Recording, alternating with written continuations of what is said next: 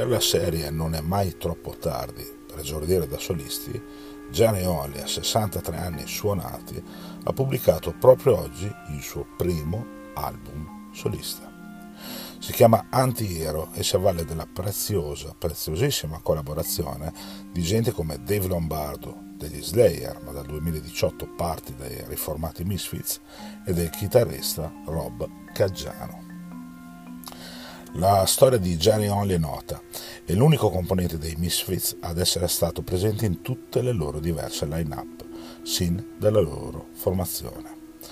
Dopo aver perso per strada prima il mitico Glenn Danzig, poi Michael Graves, il cantante della versione del gruppo di metà anni 90, quelli del tuttora fighissimo American Psycho per intenderci, a inizio anni 2000, con Des Cadena dei Black Flag Marchi Ramone dei Ramones, ha dato via una nuova incarnazione del gruppo horror punk più celebre della storia della musica. Come vero e proprio frontman della formazione ha cantato prima in Project 1950, un tribute album dedicato a classici del rock and roll degli anni 50 e 60, in tutte le canzoni di The Devil's Rain, pubblicato nel 2011 e che a tuttora rimane l'ultima prova in studio del gruppo. Si vede però che al simpatico Jerry non bastava aver inventato la celebre acconciatura chiamata Devil Lock, aver fatto parte di uno dei più celebri gruppi del punk rock e di continuare a girare il mondo con i Misfits a suonare tutte le leggendarie canzoni, incluse in classici come Earth ID e Walk Among Us.